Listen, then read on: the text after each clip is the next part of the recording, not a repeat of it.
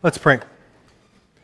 Lord, we ask that you would speak through your word this morning, that your spirit, he would be active, that he would be imparting life.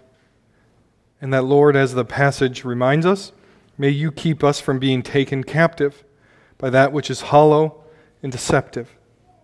Instead, Lord, may you give us truth and give us life through the word, through your Son, and by the Spirit. It's in your name we pray. Amen. So, up to this point in the book of Colossians, Paul has kind of been um, building his point to get to here. Right? Every letter in the New Testament has an occasion why uh, the apostle wrote it. And this one, like many of the others, was to confront false teaching uh, that has crept into the church. And that is one of the hallmarks of the New Testament and the Bible as a whole. And that is this what you believe matters. Ideas matter, they have consequences. Unlike many ancient religions, Christianity made rather bold claims concerning universal truth. And those claims were that truth not only exists, but that you can know it and you then should live according to it. Truth was of the greatest importance. Universal truth was not that big of a deal for the Romans. In fact, they had this tradition as they would conquer people, they would take their gods of the conquered people and bring them into their pantheon, as long as they would also take the many Roman gods into their worship as well. And now, this was a problem uh, for the Jews and for the Christians because they were most stubborn. They wouldn't do that, they wouldn't worship uh, the Roman gods. For this reason, the Romans gave special exception to the Jews. They didn't have to do that. So much of the conflict you see in the New Testament uh, between the Jews and the early church is because the Christians wanted to be under that same exemption for having to worship the Roman gods. And the Jews were like, that's not Judaism. They shouldn't get that exception. He says the Jews and the Christians refused to compromise on religious truth while Rome practiced what could be called some early forms of tolerance and inclusion. Truth in the universal sense wasn't really valued by the Romans. And you pick that up with Pilate's famous retort to Christ before he's crucified What is truth? What does it even matter? What are you talking about? And so today, as the West is being shaken in so many different ways, we are returning, as if we are, as if we are back to the first couple centuries of the church where relativism and tolerance and inclusion were the uh, order of the day. And so there's this myth out there that we are progressing. Like we're, we're moving forward into history, but we're actually regressing. We're going back to a time of pre Christianity. This shows so much of how many of those who fashion themselves as um, intelligent today are actually rather ignorant of basic history. There's nothing new really under the sun. And if you think for a moment that the injustices of the Christian West were bad, and some of them were pretty bad, you better hope that the reign of this relativism isn't half as bad as the reign of relativism of Rome. Their evils were absolutely unspeakable. There's a reason why Christianity conquered Rome, and that's because it was a despicable place to live for just about everyone, except for a very small elite. Again, study your history, you'll see that for yourself. But with that foundation that ideas matter, truth is real, truth is knowable, and truth is even worth dying for, there were still temptations within the early church. These deceptive philosophies had a way of creeping in uh, to the church, and they made their way, in specific, into the churches of Laodicea and Colossae. Right, Jesus had warned us before he left. He said that false teachers would come. They would introduce destructive heresies. And this is an ever present reality for every age of the church. It waxes and wanes, it, it, shifts from age to age as to how the false teaching enters, but there's always some false teaching that the church needs to guard against. And we're no exception. And so Paul has painstakingly built the foundation here of the Christian faith to get us to this point in chapter 2. He establishes in chapter 1 his apostleship. That is, he is a messenger of the Lord. He speaks with the full authority of God. That's why we have his letters and we say this is the word of God. He is, in essence, a New Testament prophet. He reminds the church that they are called to walk in a worthy manner, that they can live lives that are pleasing to God.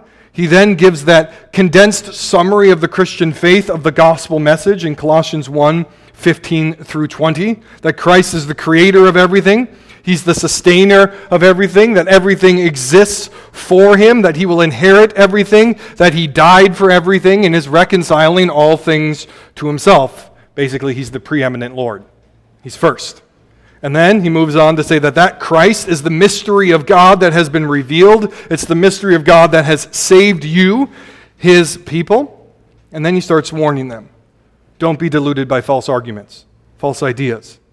Because in Christ you have all the knowledge and wisdom that you need. And that is where we begin today the universal lordship of Christ. He has rivals. Those rivals try to infiltrate the church with plausible arguments, and thus the church is called to be on its guard. Always. Always on its guard. These false ideologies are called deceptive in this passage. In other words, they are not things you should play around with. They are not things that you should find one shred of truth to be like, hey, look, there's some truth here. We should build on this. They're not to be used as analytical tools, but they are to be destroyed because in Christ is everything that you need. So today we're going to spend some time doing that. All right, my job, as we saw two weeks ago, is to present you, Christ Bible Church, as mature in Christ.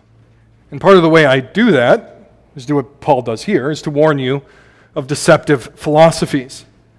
And it would be very easy for pastors like me, and I fear most pastors do this, is I could just spend all my time talking to you about the deceptive philosophies in the first century, and it would be really, really safe, and it would be of little benefit to you because they're not a threat. So today we're going to see the how of not being taken captive. And then we're going to spend some time identifying some of those ideologies or deceptive philosophies that want to take you, your kids, and your grandkids captive. So, first, we see that we have received Christ. The first key to not being taken captive by deceptive ideas is to have received Christ. Look at verses 6 and 7 again. Therefore, Paul says, as you received Christ Jesus the Lord, so walk in him, rooted and built up in him and established in the faith, just as you were taught, abounding in thanksgiving.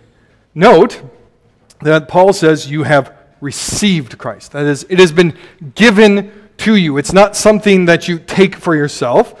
But Paul here as the apostle, is the one who has taught the church. He has, with the other apostles, laid the foundation in the tradition of what the Christian church has believed now for 2,000 years. This is the Christ you have been given. And he identifies this Christ even more to say that this Christ is Christ the Lord. Christ the Lord. Why does he say that? Well, Paul, having been a really good Pharisee, would not describe anything as Lord without knowing what he meant. Lord was the personal name of God.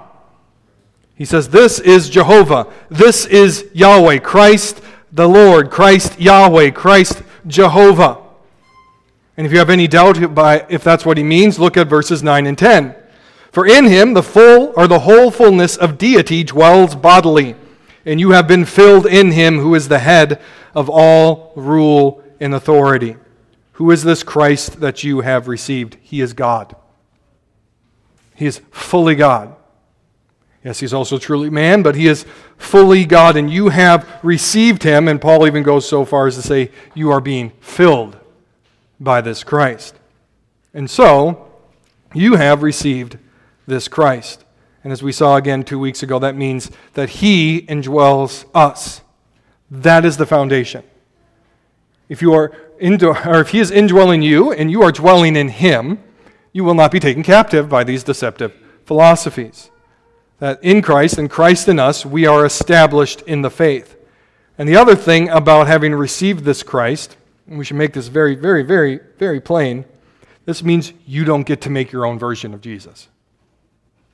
You don't get this Jesus, well, I don't like this part, so I'm going to chop that off. I don't like that part, and I'm going to chop that off. And this is the Jesus I like. No, you have been given Jesus. There's a testimony of him in Scripture. This is the Jesus that you have received. You don't get to stand over that Jesus and say who he is. He, him and him alone is the standard. To put it another way, you don't need more than Scripture. And, anyways, how are you going to get more than that picture of Jesus that we got in Colossians 1 15 through 20? You're not. So that's the basis. What about the threat? Paul turns his attention to that occasion in verse 8. He says this See to it that no one takes you captive by philosophy and empty deceit, according to human tradition, according to the elemental spirits of the world, and not according to Christ. The threat is empty, deceptive, and human philosophies. As I said, this is always a threat to the church. It's always been knocking uh, at the door of the church. And to some extent, Satan has been really successful at introducing uh, false teaching into the church. You can look at many of the denominations who are really, in practical terms, not Christian anymore. But to another extent, all of Satan's efforts have been futile. The church will never truly fall. The truth stands, or the church stands by Christ and his strength. But let's break this down a little bit more. What does Paul mean here by philosophies? Paul is not referring to what we would generally call uh, philosophy, the academic discipline of studying metaphysics, that's the origin of the universe, epistemology, the study of truth, ethics, what is right and wrong, or aesthetics, what is beautiful. Though there are certainly many schools in the study of philosophy that would fall under Paul's warning here. But the, the discipline of philosophy itself is not what Paul is warning us against. Rather, the term philosophy here is a way of thinking and living that is contrary to Christ. It is the how and the why of, why, of, how and why you live your life. That is what he is referencing here. So you can think of terms like we have a philosophy of doing business or you have a philosophy of life, how and why you live your life and make the decisions that you make. We have a philosophy, and we are just working on this as elders, a philosophy of children's ministry. It's the how and the why of what we do. And of course, high end uh, academic philosophies inform these things as they, as they trickle down into popular society, but it's broader than just what you find in the university. So we're back to this idea truth matters and ideas matter because the ideas you believe have directions. They set you on a course that you start to walk down. That's why, if, if you follow the seeming never ending controversies among Christian leaders, some people will sometimes be shocked that some guy eventually renounces the faith, and other people will be saying, We've been warning you about that for years, because they've been on a trajectory, and it's actually rather clear if you see the logical conclusions of their arguments of where they're going. Ideas matter. Paul also warns us that these philosophies are empty and deceptive. What does that mean? Well, there's an intentional contrast here that these philosophies are empty, or as other translations put it, hollow. That means they have no real truth in them, no substance to them. They don't bring what they promise to bring. There's no peace or truth in them. They are destructive. To put it another way, once you adopt them, they leave you empty. They don't solve any of your problems. But the contrast to the word empty here is that throughout the, the surrounding verses here, we see this fullness in Christ. So these philosophies are empty, but Christ is full. Right, Colossians 1 19 speaks of the fullness of deity dwelling in Christ. And then Colossians 2 9, that is repeated. The fullness of deity is in Christ. And then as you move along in those, uh, those verses, he is then filling you so the contrast empty philosophies, or you can be filled with the fullness of Christ. And so we think these worldly philosophies will help us, but they're lies. All we have, or all we need, is in Christ. And finally, Paul says these philosophies are according to human traditions and the elemental spirits of the world. Well, what does that mean? Well, human traditions, that is, they're long established. You can trace them back. They're being passed down uh, from generation to generation. That makes them appear that they have some weight to them, some validity. We like old things. And though they are human traditions, Paul says they actually come from elemental spirits. A reference that these ideologies, these ways of life, are actually demonic in origin. As I've said before, this world is far more spiritual uh, than we like to admit. That does not mean that there's a demon under every rock or around every corner. It doesn't mean that everyone who teaches these philosophies is possessed by a demon. But rather, Satan, from the garden onward, is known as the father of lies. That where do lies ultimately find their origin? In him, in Satan. And this is his tactic. And these empty philosophies are a demonic worldview. Once you understand that, you don't play around with them. You don't try to find the one shred of truth in them. You get rid of them because they're empty and they can take you captive. Because as you sow these into your heart and into your mind, they lead you farther and farther away from God, and you will make decisions two, five, and ten years from now that you would never imagine today that you would ever make. Ideas have a direction. And so it's my job to warn you about them.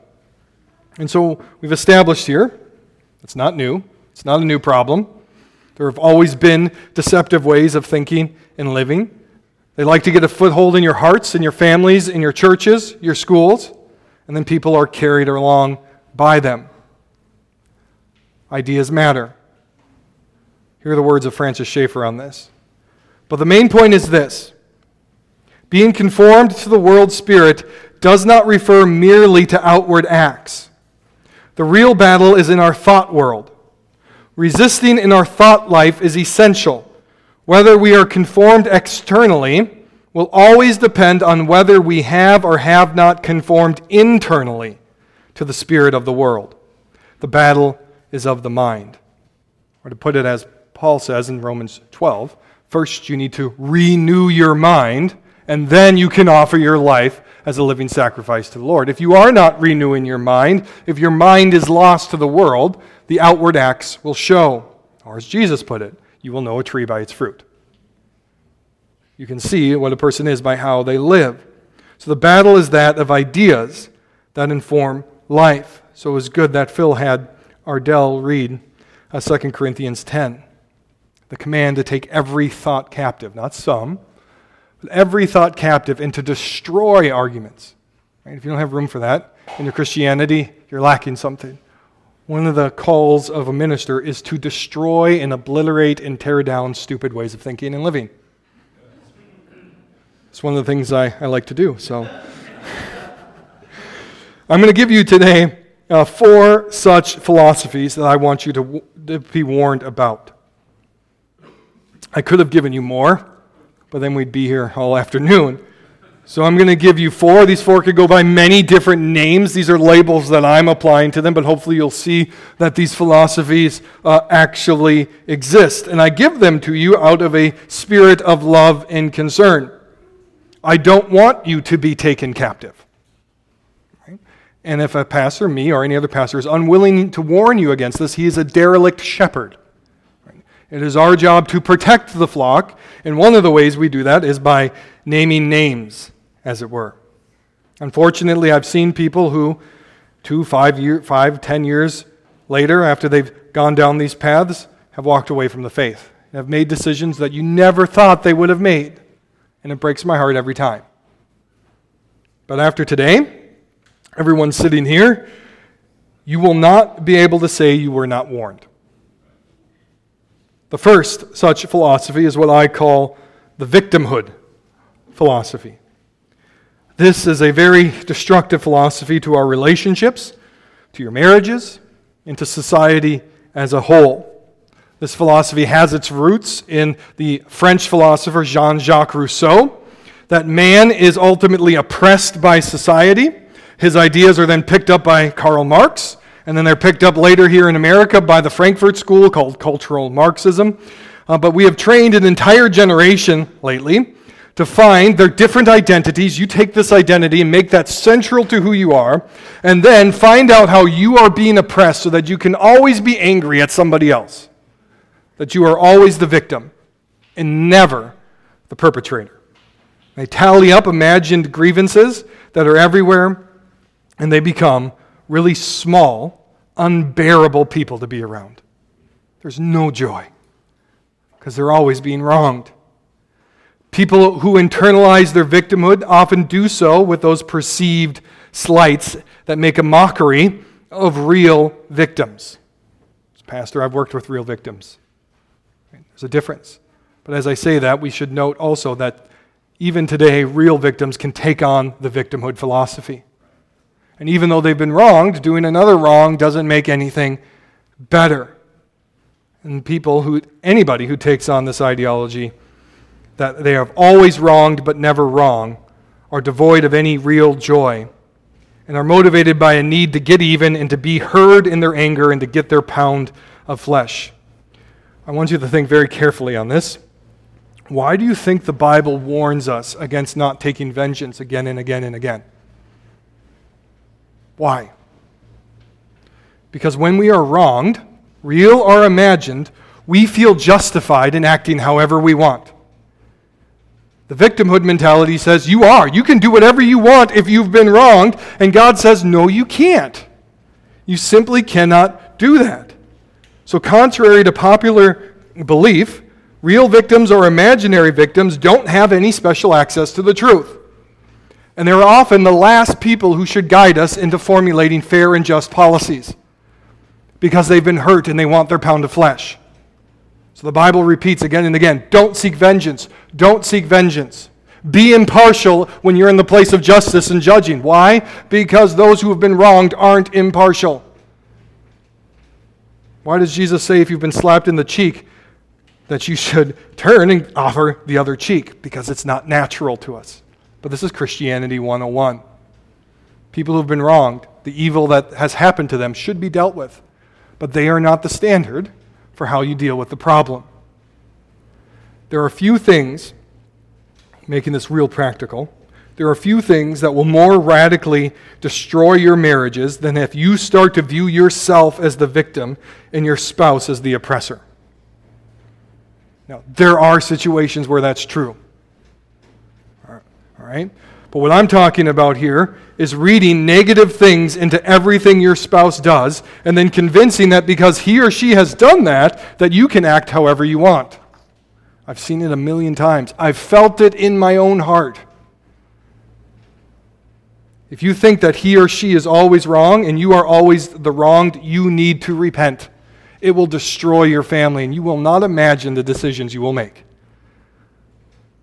When we see stupid sayings like believe all women, which are just as stupid as believe all men, because as far as I can tell, neither sex has reached perfection. Both are sinners. Brothers and sisters, this is no way to live. The Bible teaches us to start with humility, to repent of your own sins, knowing that God has forgiven you more than you will ever forgive anybody else to remove the log from your own eye first, and then you can offer correction. But if you are not in that spirit, even when wronged, then you should probably keep your mouth shut until you can get in that spirit. That keeps us from making being a victim central to who we are. Because the truth of the matter is, there is only one truly sinless person. And he willingly became a victim for you. The second deceptive philosophy is what I like to call the gospel of Disney, the follow your heart gospel. This is perhaps the most unquestioned and pervasive philosophy of our day. Our kids are literally catechized in it from the moment they turn on the TV. Every kids show uh, promotes this that the good life is found in personal happiness, and that personal happiness is found in following your heart or following your own truth. You see, when we reject God and His external standards, something else always moves to fill the vacuum. You do you and all that nonsense. This is put forward as the path to enlightenment into true happiness, and it is pervasive, but every study shows that as we have been following our own heart, we have never been less happy as a people. The thing you seek after most often gives you, uh, or often eludes you the most. And so we become miserable people. You, you don't get happiness from doing whatever you want, you don't get happiness from within. You cannot become your own God. Your shoulders are far too small to bear that weight. This is how we ended up with being able to say that boys are girls and girls are boys. We even have now in schools, we have kids identifying as different species of animals while teachers protect them. Right? This is obvious madness. Like it shouldn't be controversial for me to say this. But we've been indoctrinating whole generations that you can, quote, be whatever you want and you should follow your heart to whatever end. And then you wonder why we get absurdities. It's, it's really, really clear. And so let me state this um, plainly you can't be whatever you want. I cannot be a five foot two Filipino woman. I cannot do it. No amount of butchery from greedy surgeons or lies from woke university professors will ever change that reality. And this is why, again, study after study shows that people who try to do this become more likely to kill themselves. They were sold a bill of goods. And I say this, again, because I desire your good.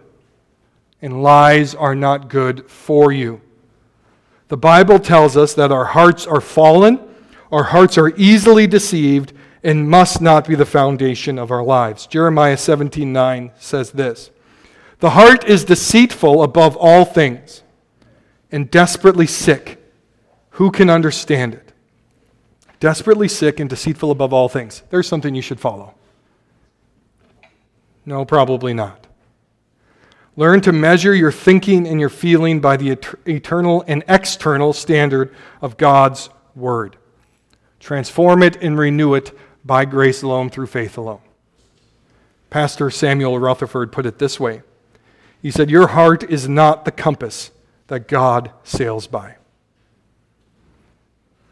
If your God never disagrees with you, I've got bad news for you. You're your own God, and you're not God. The third philosophy I must warn you about today is that of self fulfillment. This is uh, the idea that your life is about becoming the best version of, your health, of yourself, that your happiness and sense of fulfillment is where you will find all of your, your meaning in life. And there's many ways you can, you can do that. You can do that through your work, you can do that through experiences, success, fame, money, sex, you name it. And we search desperately for that deeper meaning and we move from one thing to the next. You can think of Maslow's famous hierarchy of needs At the top of the pyramid of life is if you are self actualized, whatever that means.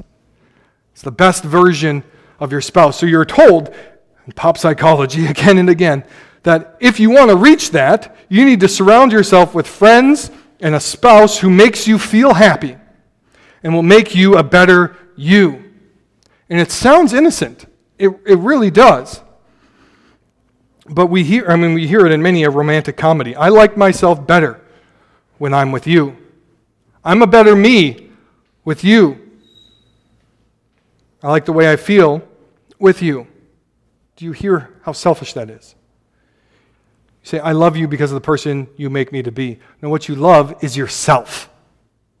You love the feeling that person is giving you. You don't actually love the person, you're seeking something for yourself from them. That's not actual love. Take a, a famous uh, example of this ideology. The world renowned uh, singer, Adele, commenting on her recent divorce and the impact it had on her child. This is an excerpt uh, from an article. Adele says her upcoming album was written with her son in mind, so that when, or quote, when he's in his 20s or 30s, end quote, he can try to understand, quote, who I am and why I voluntarily chose to dismantle his entire life in the pursuit of my own happiness. I thank her for being honest. Many people live that way.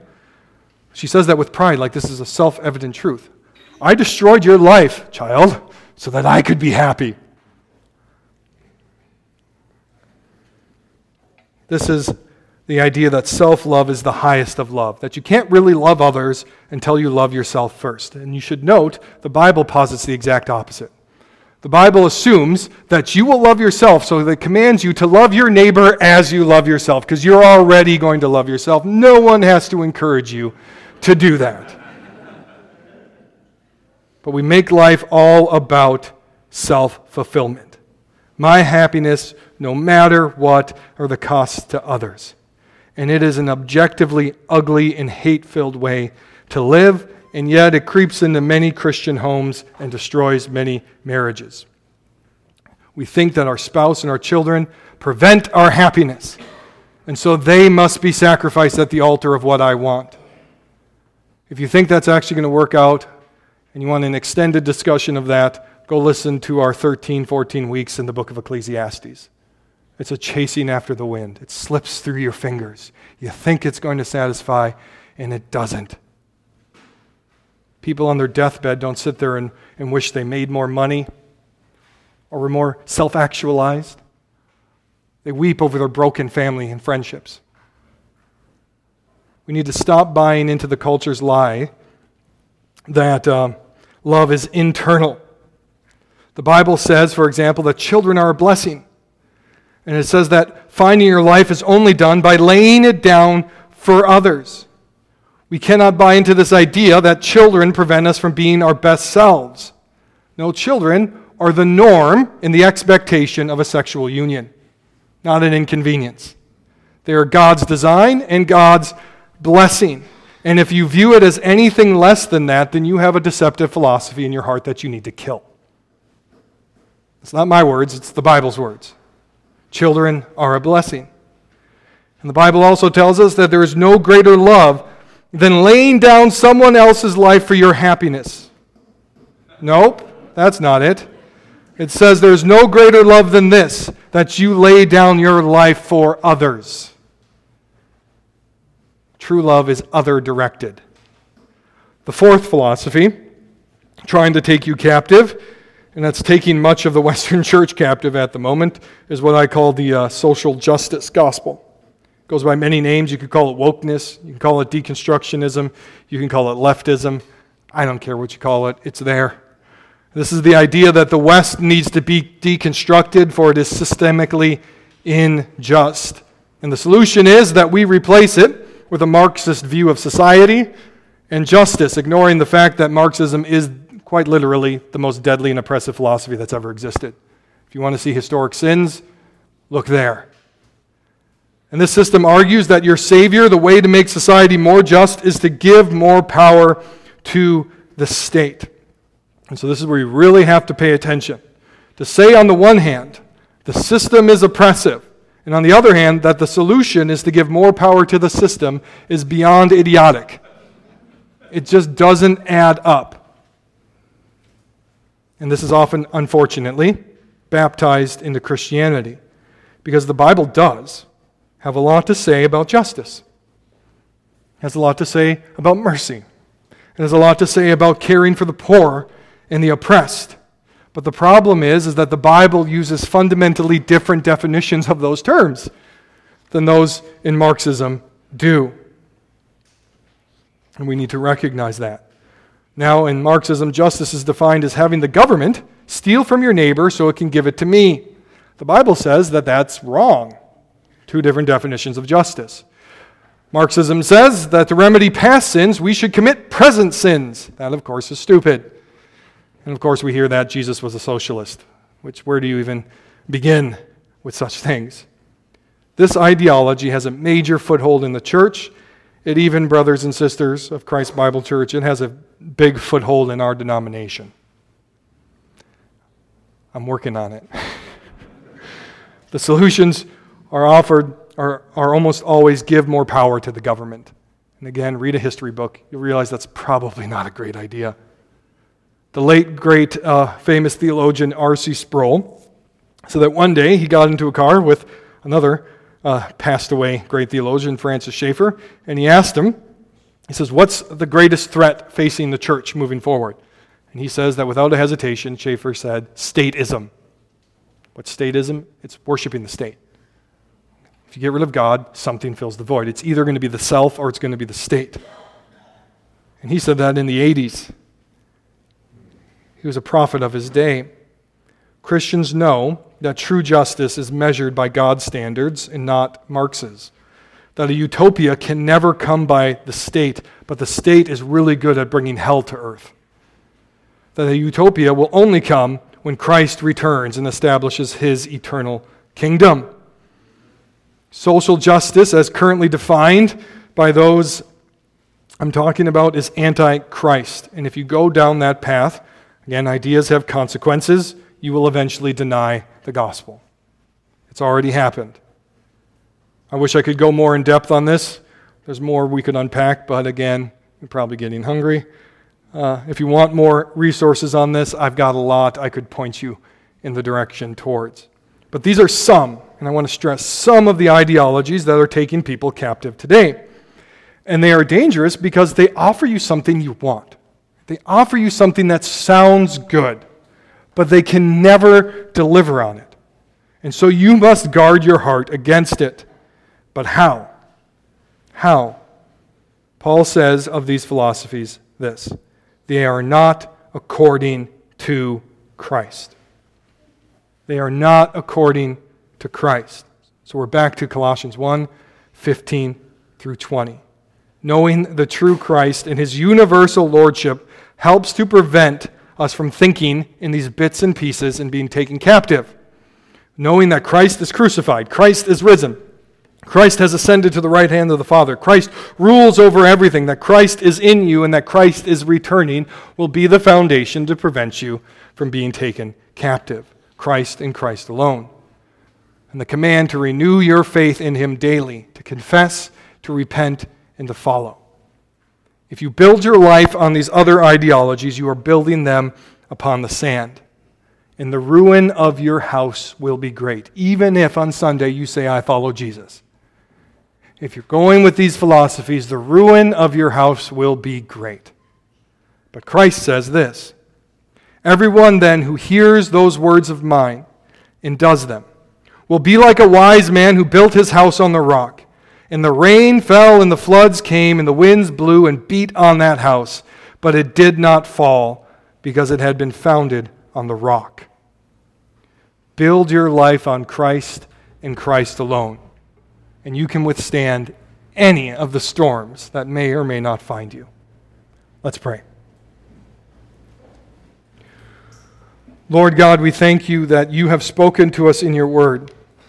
We thank you that you have invited us to build our lives upon that word and to trust in our Savior, to be filled by him and in him.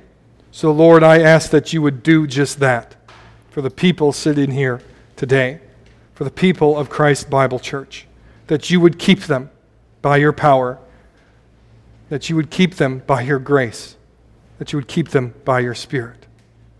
Lord, I ask that many sitting here today would be presented to you on that day mature and blameless by grace alone, through faith alone, in Christ alone. Amen.